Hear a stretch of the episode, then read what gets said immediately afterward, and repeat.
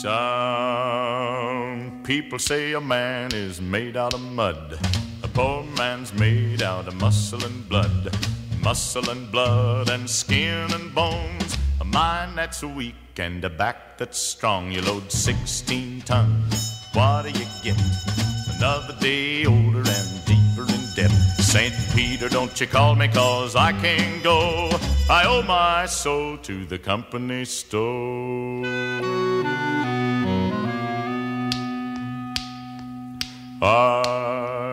Born one morning when the sun didn't shine. I picked up my shovel and I walked to the mine. I loaded 16 tons of number nine coal, and the straw boss said, Well, to bless my soul, you load 16 tons. What do you get? Another day older and deeper in debt. St. Peter, don't you call me, cause I can't go.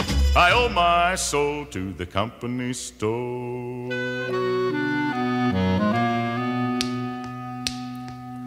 I was born one morning, it was drizzling rain. Fighting and trouble are my middle name. I was raised in the canebrake by an old mama lion. Can't no high tone woman make me walk the line. You load 16 tons, what do you get? Another day older and deeper in debt. St. Peter, don't you call me, cause I can't go. I owe my soul to the company store. Welcome to the Tom Dupree Show. Joining us for this segment, we have Rock Daniels. Rock is a local Lexington businessman and a community advocate. And of course, joining us, our host Tom Dupree, and we are powered by Dupree Financial Group. So, this is Tennessee Ernie Ford.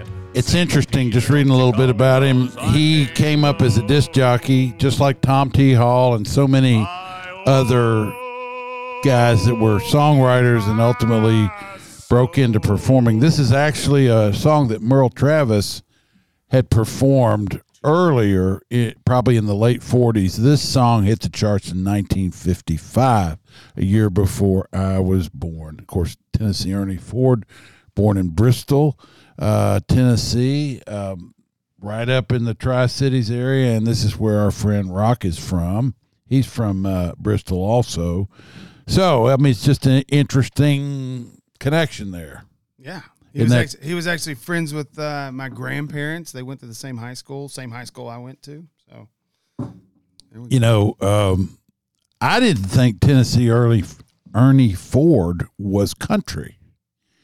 I thought he was kind of uh, easy listening when I was growing up. I would not have called him.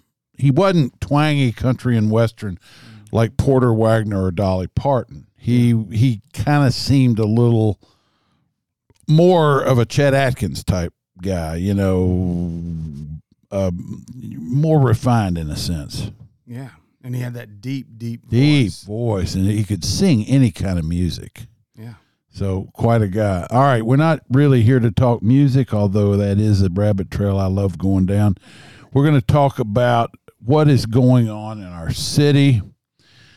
You're not going to hear anything from the local newspaper much because uh, they are completely in the tank with the uh, liberal slash progressives at City Hall. What we had in the last election cycle was almost a complete takeover uh, of City Hall by a large margin uh, because they got the votes out and um, it happened uh, of uh, by by progressives.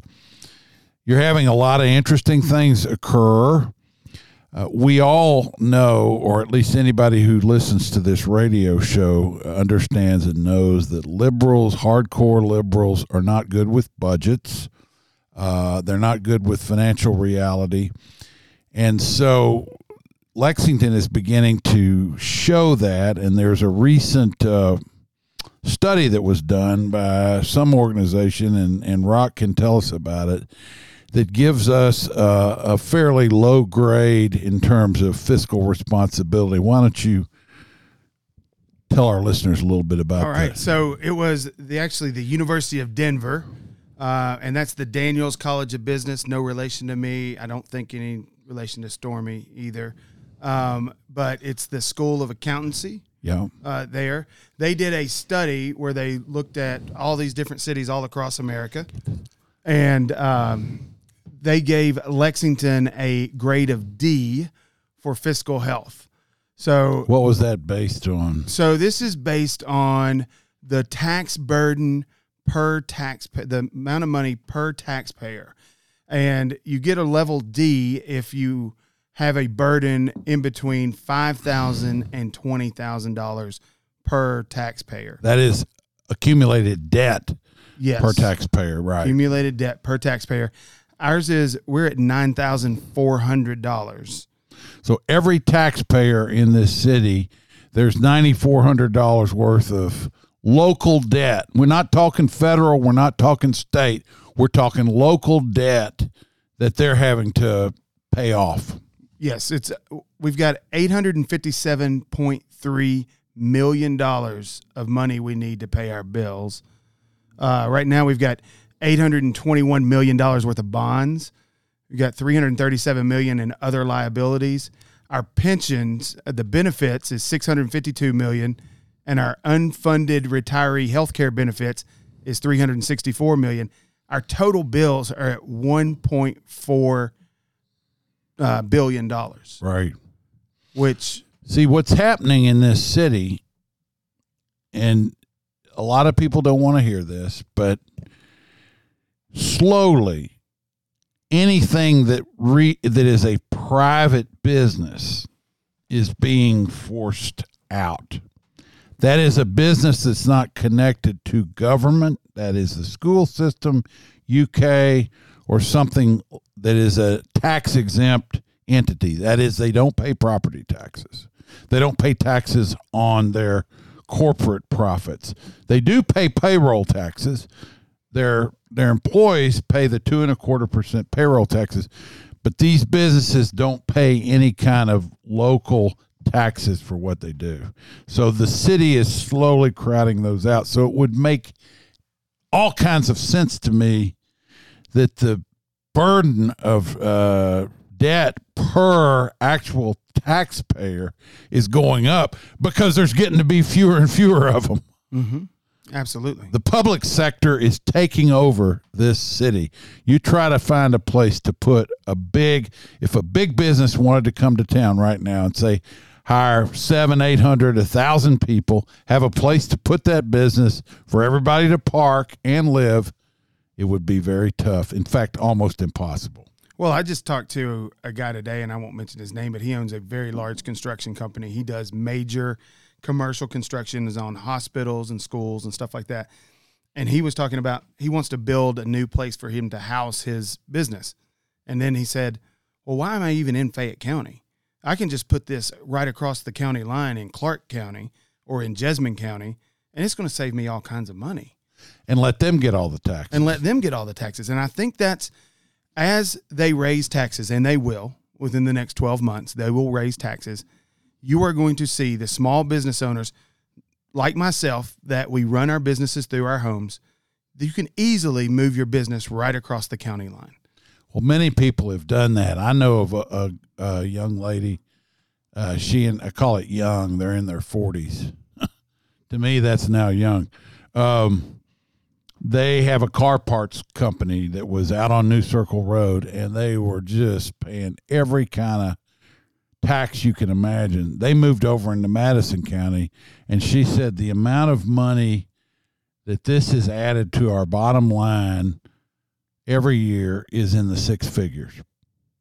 They got a, a pay raise of that much. So anyway, so what base. Let's go back to that report for yes. a second. Yes. So, what else are they saying about Lexington? Well, they're basically saying that you know we've got all this money that that we owe. We have taxpayers, and you know this city was awarded you know over a hundred million dollars you know because of COVID. So we got the ARPA ARPA money, and you know we didn't utilize that money to the best interest of you know our community. You know we I, I equate it to the guys back home when I was growing up that drove the Hummers, you know, when the Hummers came out and you were like, man, that guy, he's got a Hummer. He must really have it going on. And then you see that he's parking it in front of his four hundred dollar a month trailer. You know, and and that's kind of like what we've done. You know, we, we want the gold plated toilets in the, in the trailer park, and and you just can't have that. You know, I mean, we've got we had to focus on the things that actually matter.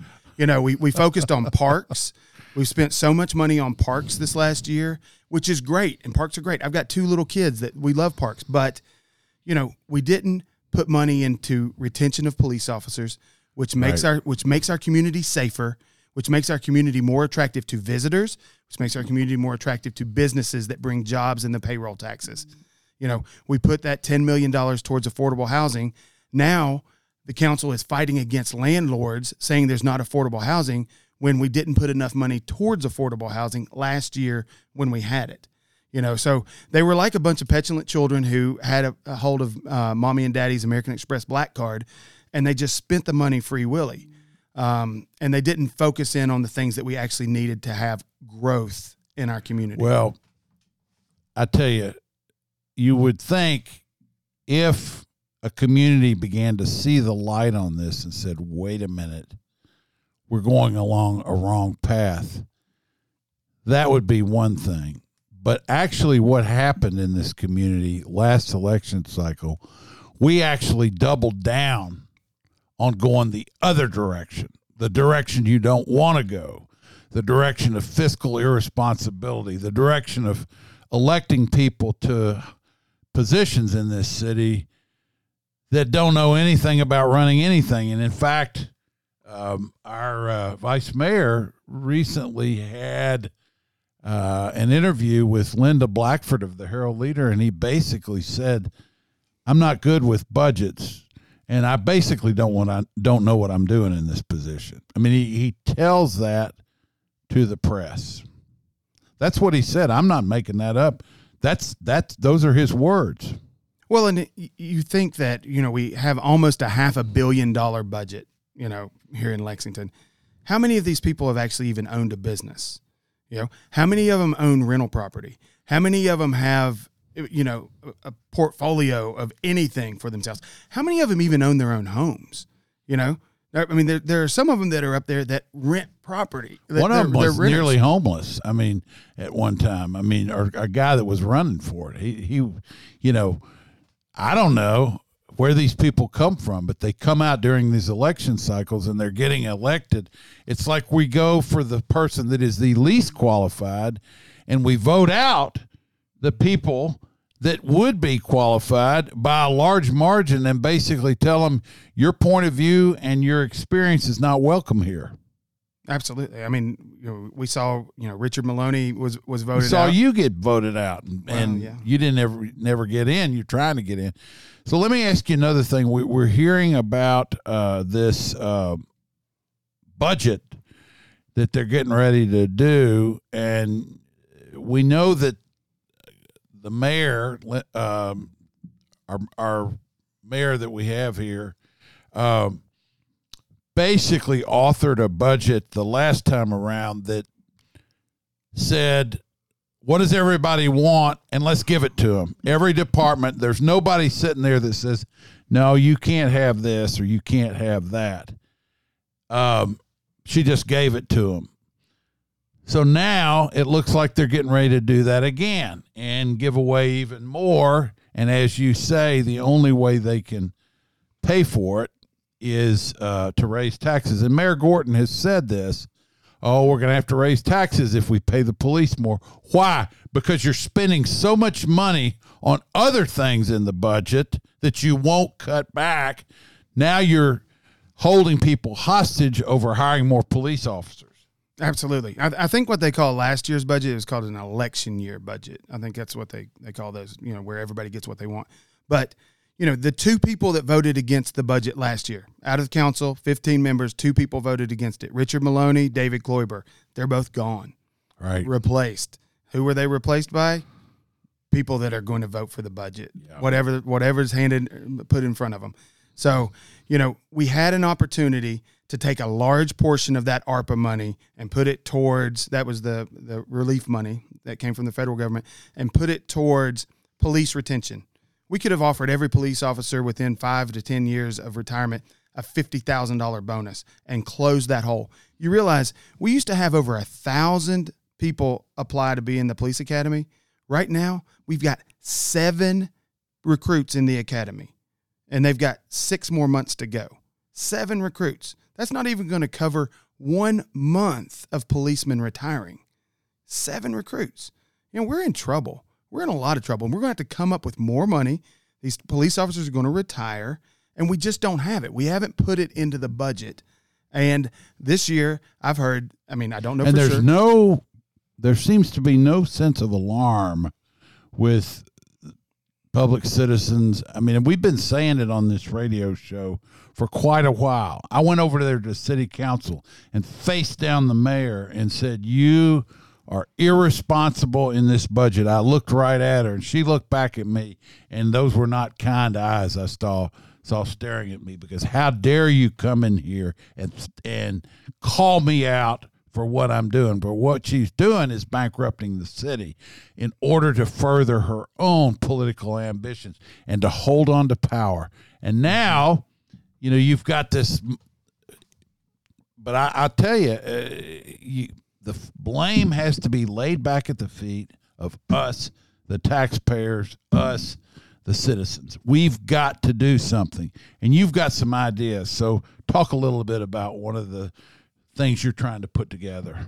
Well, I mean, we've we've got to get before them and let them know that listen, we're not going to stand for this whatsoever because they're at the end of the day, they've they've lucked out because of our, the economy of the nation is going down right now. You know, we're going through this inflationary period that we all know Terrible. about, and they're going to blame everything that goes on in the city on that. And the media is going to allow them to do that unless we, as a group and as a community, say, "Hey, wait a second, we know that you were irresponsible from the start." Right. They are going. There are three ways that they can raise money besides bringing business. They can bring businesses in, but there's no businesses coming. No business wants to come to Lexington. You know, there's no there's no space for them. It's not safe. Yeah. and and and they're and the taxes are too high. But there's three ways that they're going to be able to uh, bring money in. They're going to raise taxes. They're going to lay off people, and they're going to bond the money out. And right now, good luck getting a bond. Our bond rating is going to go down the tubes, and the interest rates that we're going to get for these bonds is going to be astronomical. So, you know, I don't know what our rating is right now, but we still have a pretty good investment grade rating. But you're saying that with the steps we're taking, you think it's going to hurt our ratings over time. it it will definitely hurt our ratings over time. So we, you know, when when we go to council meetings and we sit there and instead of talking about business, they talk about you know dancing around and and and basically have no decorum whatsoever. You know, it's it's just a we had a drag show at the city council meeting the other day. absolutely I mean, that's that's what we had at a city council meeting. yeah, and I mean, was, and I mean, it was if a drag show. if if there's going to be a drag show at a at a at a bar or someplace, I am fine with that. That's fine. But you can't have a drag show at a city council meeting. You know, and and all they're doing is they're giving each other awards, they're patting each other on the back, and they're not focusing on the business. This is a soundtrack from the city council meeting the other day. You got a bunch of people up dancing. We are family. Yeah, and and and and and a bunch of people dancing in drag. Okay, fine. You want to do that like you say at a bar or something, but in the middle of a city council meeting. Yeah, and the mayor didn't do anything about it. And if and if uh, I stood up and clapped at a city council meeting, they'd throw me out. You know, you had the week before a former city council member uh, from the first district. He he uh, spoke out of place. They called him out, a seventy three year old man. You know, but but this is allowed. These guys, they get in there. I remember when Jim Gray was mayor, they wanted to unionize the city workers. They came in and screamed and hollered the whole meeting, and nobody called them down. If you're on the side of the left, you want to unionize, you're the LGBTQIA crowd, you're trying to push what I would call a more left of center viewpoint, they're not going to say a thing to you. If you represent something more conservative, business oriented, doing business the way it ought to be done, and you get out of line, you're going to get popped in the head. I dare you to go down there and say the Pledge of Allegiance and see what happens. I don't know. Do They used to have a prayer before the They meeting. they have a prayer. Yeah, They, do have a prayer. they do. Yes. Oh, okay. Well, at least that hadn't gone. So, I mean, I don't know. I, I don't know what to tell you. Uh, it, it's I said things. I know that some people are wanting to get together next week here at our office to talk about what's going on in the city. We've got a few folks. If somebody else wants to come in and, and talk too uh, and help with this, call us at the office. I mean, we'd be happy to talk to you. I want to make sure that you're trying to fix things rather than disrupt things. But if you are, you're welcome because we need ideas because we got a problem. And I think they even know it over there, but nobody will say anything because they're so afraid of, of being out of step with what seems to be going on. Oh, absolutely. I mean, they've they the mayor has lost full control of everything that's going on at, at City Hall. Has to. I mean, I mean, absolutely. You go to any council meeting, she has lost full control of everything that's going on there, and and I- and honestly, I don't know why she is running the work session meetings. I mean, I remember Steve Kay used to run the work session meetings. You know why? Why is They the- even got rid of him. Yeah, well, yeah, well, I guess he retired. he didn't retired. Dan Wu's the new Steve Kay. Yeah. All right. You're listening to the Tom Dupree Show. We'll be back in just a few minutes, and we've had Rock Daniels joining us. We'll be back in just a few minutes for the second segment of the hour. Stay tuned. St. Peter, don't you call me cause I can't go. I owe my soul to the company store.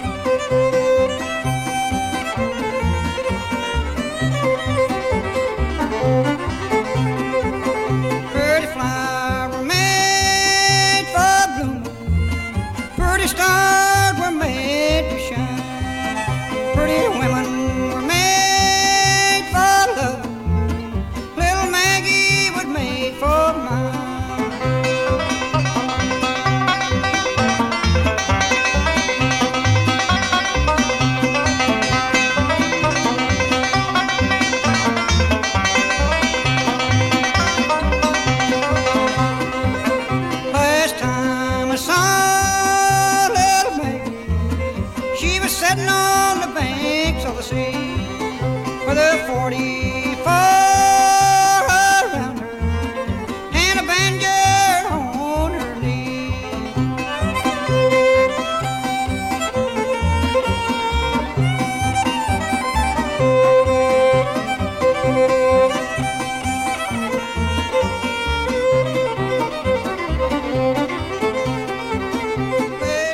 Welcome back to the Tom Dupree Show. For this segment, our host, Tom Dupree, and we are powered by Dupree Financial Group. Okay, this is of course Ralph uh, Stanley, and this is really, I would say, the song for which the Stanley brothers are the most famous. My brother and I used to play this song back in the '70s and sing. And I just wanted to talk a little bit about what we did earlier this week. This uh, puts me in the mind of it because, of course, um, bluegrass music is a big part of the mountains. Um, and uh, we, on our way up, we were listening to WSGS there in Hazard. Called it's also called the Blue Blowtorch of the Mountains, one hundred one point one FM, and uh, we were heading up to Alice Lloyd College at Hindman, Kentucky, and in the morning. So on a weekday morning, you got Farron Sparkman uh, doing the uh, radio show, and it's not really a bluegrass show; it's more country. I mean, that Tom T. Hall song we uh, played in the first hour is a little more representative of what he plays, but. Um, at one point, Bruce Gordon had a radio show, and his was all bluegrass. He didn't play anything but bluegrass, and he called himself the bluegrass blowtorch of the mountains. That could be a lot of meanings. And I remember one time I was sitting in the in the uh, studio on a Wednesday. I don't remember eh, there in Hazard when he was doing the bluegrass show, and people would call in and make requests. And I heard him on the phone with this lady, and he's going, "No, honey, George Jones is country. We only do blue." She's trying to get him to play a George Jones song, he wouldn't do it because George, that would have been violating their rule, which is we don't play country, we play bluegrass. But anyway, uh, at one time,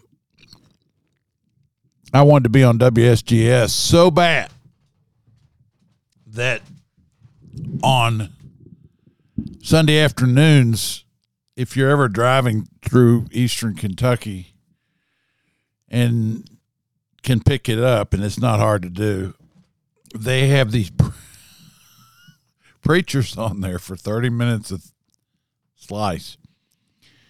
And uh, I couldn't get a regular radio show on there. And I, and I finally called them. I said, I noticed you don't have anybody on Sunday afternoon in the slot from 3 to 3.30. And they said, no, we had somebody on there and they dropped the show and we haven't, you know, we haven't uh, sold it to anybody. I said, "Well, would you consider me uh, doing a show?" And they said, "Well, it's it's preachers." And I said, "Well, I'll preach for the first twenty minutes, and then I'll talk about the investment business for the last ten. Kind of got quiet for a minute. And he said, "Sure, we'll sell it to you." So this would have been I don't know eight, nine, ten years ago uh, I would I would do an a half hour on WSGS on Sunday afternoon from three to three thirty. The first twenty minutes, I would get my Bible, open it up, and preach about something, and then the last ten minutes, I would talk about the investment business. It was I enjoyed doing it thoroughly. And then later, uh, we tried to do a Thursday night show down there, and it didn't work out. Time constraints. It just wasn't a good time to do it, and we had to do it live. And it was sometimes we'd drive down there and try to do it live, but it wasn't. It just wasn't convenient. Anyway, Because what it's like a, almost a four-hour drive, right? not to get to Hazard. Three, No, it was. two. It, it's about two hours and fifteen minutes. I haven't gone in a while. Well, we just went to Hindman. Yeah, but that was a lot longer. Well, that was because your ways took us up through every holler. Not my, not my W A Y S, my W A Z E. Yeah, the thing on your phone. We were going. That's I might mean, have been. Might have roads been. I You know what? It might have been because it was the morning when there was so much ice on the we road. We would have gotten there a lot quicker. Well, just gone into hazard. Every anyway, every highway I we were on, were st- it was stopped. So I'm I'm giving Waze credit for actually I'm saving not. us time. Of course not. I'm not. Anyway, I'm a Google Maps guy. Um, we went to. Uh, Waze is Google Maps. no, it didn't. I don't think so. Yeah. Okay, well, I'm not going to argue with you about it. Uh, it doesn't look like it. I'll put it that way. You know, we got to Alice Lloyd College, and you know, that is a school that educates students for a fraction, and I mean a fraction, of the cost of a what you'd call a, a normal college, liberal arts, or even state university. The students work. They they do what they do for an amazingly low price. And I don't know how they do it, but they do. And it's a good education. And the other thing that I really enjoyed, the, the, the class that we taught, we asked the students in the room, where are you from? And I thought, you know, like a lot of these colleges in Kentucky, you're going to Ohio, Michigan, Virginia, Missouri, you know, New York. No, that's not what it was. Uh, Knott County. Um,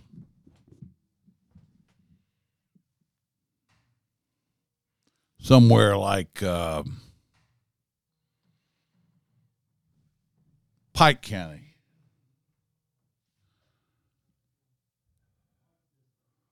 Floyd County. All sorts of places that were not far away. I was simply amazed at that situation. I couldn't believe it. How everybody was so close to home. And I was later told by one of the people at the college that most of their graduates stay in Appalachia. They stay in the area. They open businesses. They go to work there. They serve the area that they're from.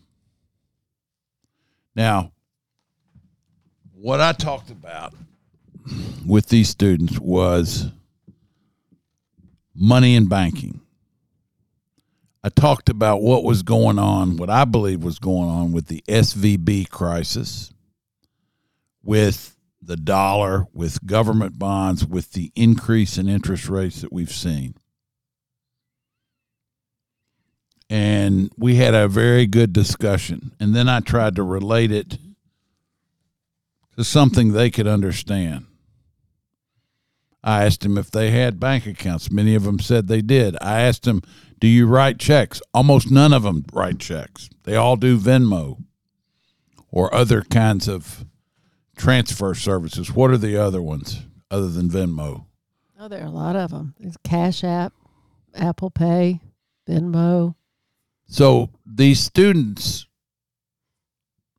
the listeners on this show tend to be older, like me. They write checks. These students, younger people, and probably a lot of you all that are listening don't write checks anymore. Very few people do uh, that are of the younger generation.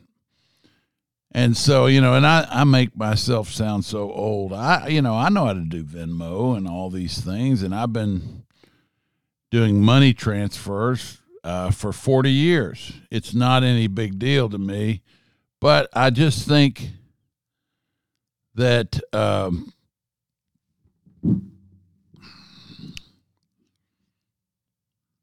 it's moving a lot faster these days.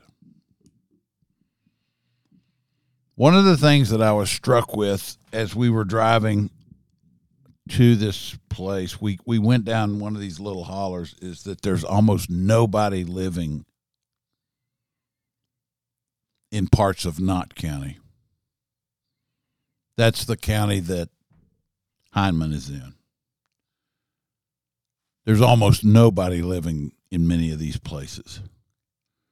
Now, that's not to say there never was, but there are parts of Kentucky that are almost functionally uninhabited. I've And we went for miles and didn't see a car. and you know that's true actually in other parts of the South. It's true in other parts of this country. There are places that are functionally uninhabited. My guess is that there are more people converging in cities, places like that. But you think about the possibility for what could be done with the land in many of these places if you had the ability to start businesses. Of course, in order to start businesses, you have to have customers. But nowadays, you can develop customers on the internet. So that was another thing I was struck with. Another thing was the amount of cleanup that's taken place since the flooding. But there's an eerie silence. There's not the bustle of people that you might see. It seems as if there's a reticence to go back and try to rebuild. And I can't imagine that the government and FEMA is helping things at all by holding up building permits and making it more difficult for people to build. Despite that kind of thing, a college like Alice Lloyd continues to grow and thrive, and they have a donor base from all over the country. And they do direct mail, they they drip on people and they raise the money. And I'm telling you, it's an amazing thing to see. This is the most improbable place to have a school that's thriving and, and growing and doing things. And it came about from the vision of uh, Mrs. Lloyd, who was visited by an old mountain man who came over and said, I had a vision of you bringing learning to this area. And that was what got it started. So I was just letting you know that we go out, we, we talk to people, uh, and it's important to give the message of hope. There are parts of this state that are really cut off from so many things. Many people in Lexington don't even know where Eastern Kentucky is. I mean, if you ask them to name five or six towns in Eastern Kentucky, they couldn't do it. And this would probably be over 90% of the people in this town. We live in a blissful ignorance in many ways, and we think that Lexington itself is the center of the universe. But when you get out and drive around the state of Kentucky, of course, there's different parts of Kentucky, and different parts are, are performing differently economically. But there, Lexington isn't really Kentucky. And that's true of a lot of university towns. They tend to feel like they're different or set apart or something like that. And they're not always similar to the states that they're from. They certainly aren't aren't similar politically and economically. But if you think about the amount of minerals, coal that was extracted from the mountains over the years, the people, the hardworking people that, that did it, that fueled industry, kept people's homes warm over so many years. And then look at what's happened to these areas today. It's it's it's pitiful in, in so many ways. But the people don't give up. They keep trying. And a college like Alice Lloyd is uh, is an amazing testimony to that. So I, I you could see so many weeks later the places where the flooding had affected the landscape, the edge of the road had fallen off, right. and I can't imagine what it looked like closer to when it happened. Oh, it was if you could still see the results now. Yeah, it was terrible. You know, and and it was just uh, mayhem. I saw some of it just a little bit afterwards, but right when it happened, it, it was an a- absolute. Dis- you couldn't get up and down the roads. There was so much trash in them. Well, the edge of the road in many Broke places off. was completely broken off still. and dangerous. And they had to have those markers in there to keep you from going, dropping your tire off the edge of where the road was broken. Aren't you glad that we got to see that? What? If Oh, we hadn't gone that crazy ways way, we never Yeah. would have seen all that. oh, that. there's always a good side to everything. No, I, I, I feel devoted to. I'm I'm comfortable with the fact that I am devoted to the mountains and trying to do, you know, whatever we can. And I re- also realize that it is not a very popular thing for people in Lexington to be interested in because quite frankly most people around here do not even know it exists. well, I'll tell you another thing. A lot of them don't even know how to go down to the Kentucky River. There, I mean, it's amazing. there was no cell coverage at all, and I've heard that the internet in Eastern Kentucky is some of the best around.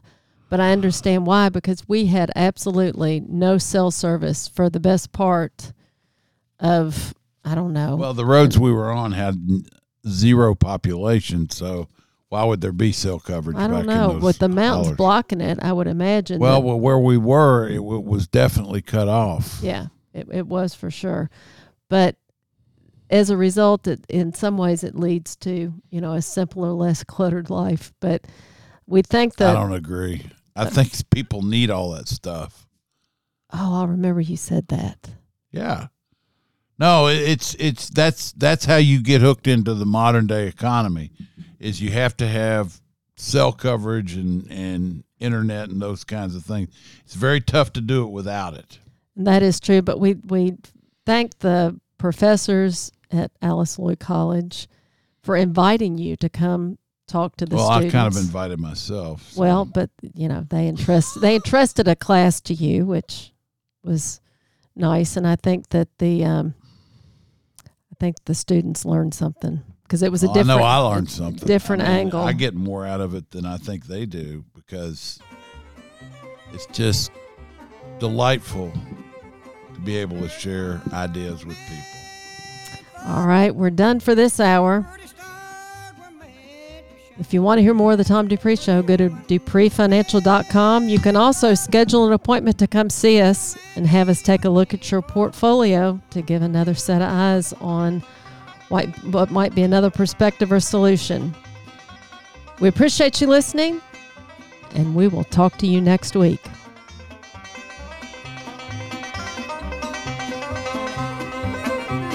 This time I saw little Maggie, she was sitting on